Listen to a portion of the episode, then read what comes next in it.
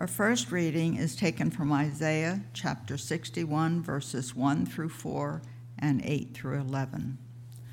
The Spirit of the Lord God is upon me, because the Lord has anointed me. He has sent me to bring good news to the oppressed, to bind up the brokenhearted, to proclaim liberty to the captives, and release to the prisoners, to proclaim the year of the Lord's favor and the day of vengeance of our God, to comfort all who mourn, to provide for those who mourn in Zion, to give them a garland instead of ashes, the oil of gladness instead of mourning, the mantle of praise instead of a faint spirit. They will be called oaks of righteousness, the plantings of the Lord to display his glory. They shall build up the ancient ruins, they shall raise up the former devastations, they shall repair the ruined cities, the devastations of many generations. For I, the Lord, love justice. I hate robbery and wrongdoing. I will faithfully give them their recompense, and I will make an everlasting covenant with them. Their descendants shall be known among the nations and their offspring among the peoples. All who see them shall acknowledge that they are a people whom the Lord has blessed. I will greatly rejoice in the Lord. My whole being shall exalt in my God. For he has clothed me with the garments of salvation, he has covered me with a robe of righteousness. As a bridegroom decks himself with a garland, and as a bride adorns herself with jewels, for as the earth brings forth its shoots, and as a garden causes what is sown in it to spring up, so the Lord God will cause righteousness and praise to spring up before all nations. This is the word of the Lord. Thanks be to God. Our New Testament reading is from the Gospel according to John, chapter 1, beginning with verse 1. Let us listen together for the word of God. In the beginning was the Word, and the Word was with God, and the Word was God. He was in the beginning with God. All things came into being through him, and without him not one thing came into being. What has come into being in him was life, and the life was the light of all people. The light shines in the darkness, and the darkness did not overcome it. There was a man sent from God whose name was John. He came as a witness to testify to the light, so that all might believe through him. He himself was not the light, but he came to testify to the light. The true light, which enlightens everyone, was coming into the world. He was in the world, and the world came into being through him, yet the world did not know him. He came to what was his own and his own people did not accept him. But to all who received him, who believed in his name, he gave power to become children of God, who were born not of blood or of the will of the flesh or of the will of man, but of God. And the Word became flesh and lived among us, and we have seen his glory, the glory as of a Father's only Son, full of grace and truth. This is the word of the Lord. Thanks be to God.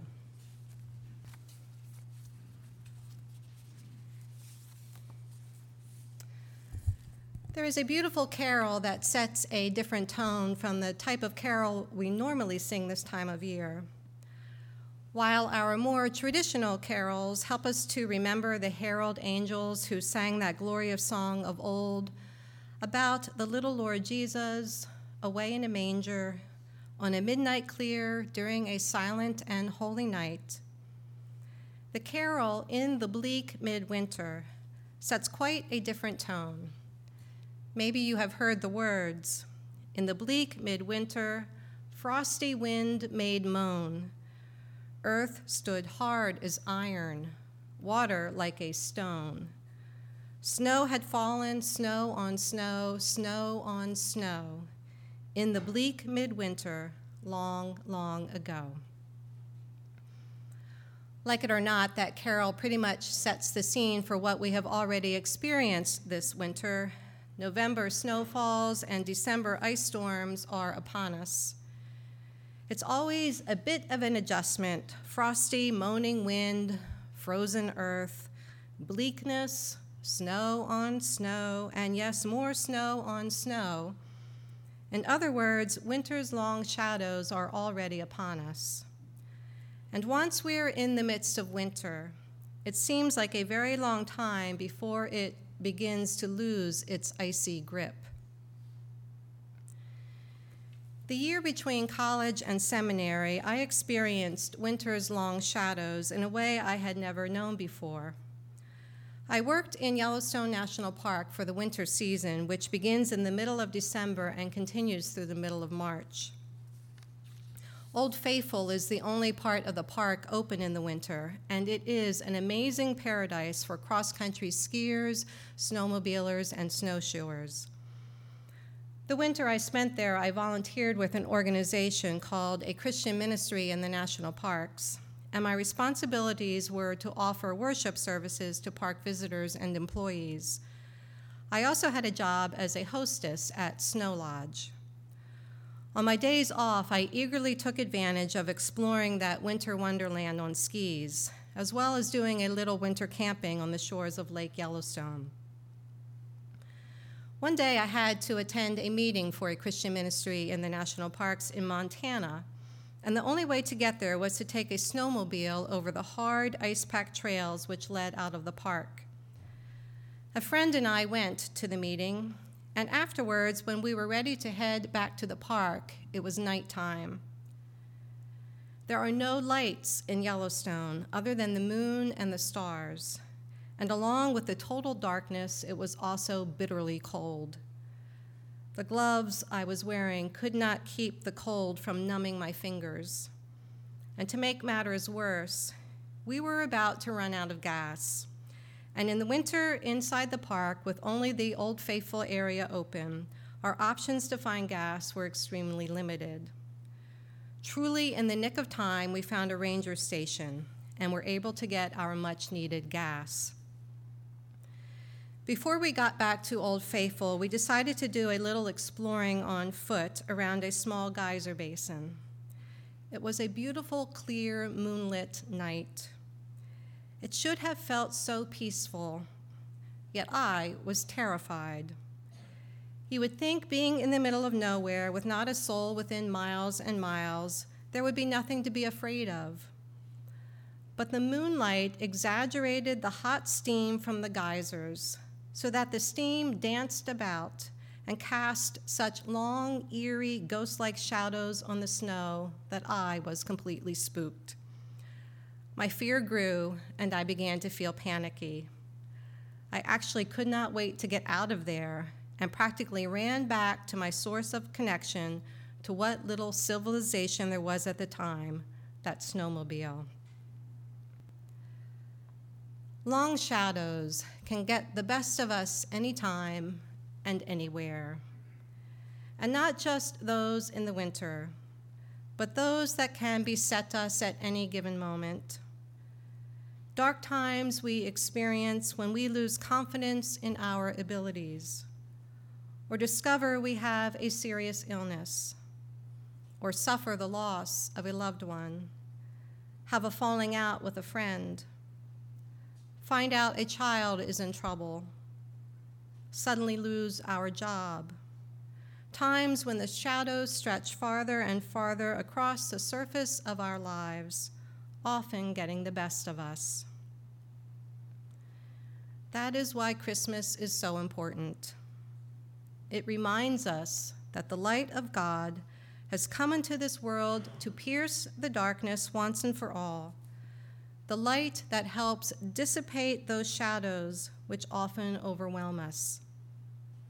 The Gospel of John reminds us of this light. In the beginning was the Word, and the Word was with God, and the Word was God. In him was life, and the life was the light of all people. The darkness the light shines in the darkness, and the darkness has not overcome it.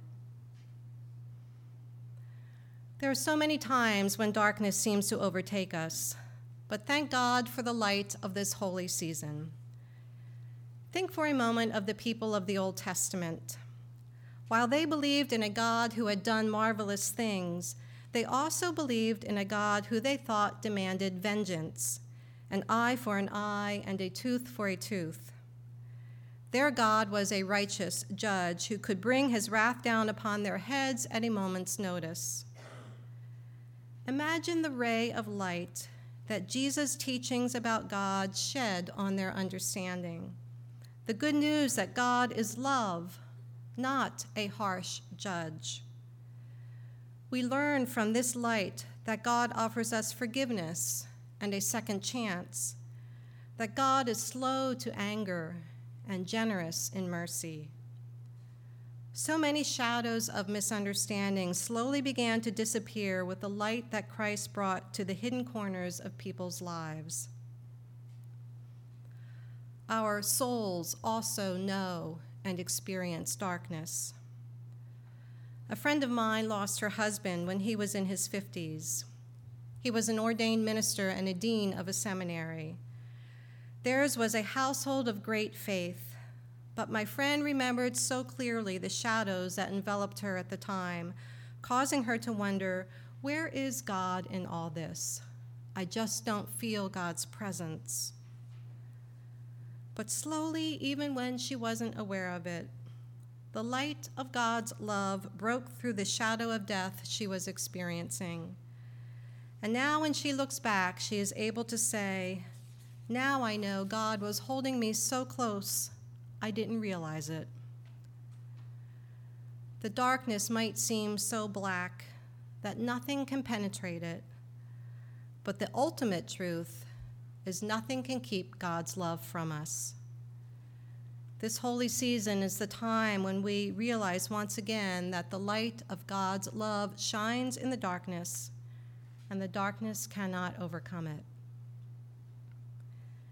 As we take this time of year to appreciate God's love in light of winter's shadows, to remember what God has done for us, it is also a time to stop and think about what we can do for God, the part we have in sharing God's light with those around us.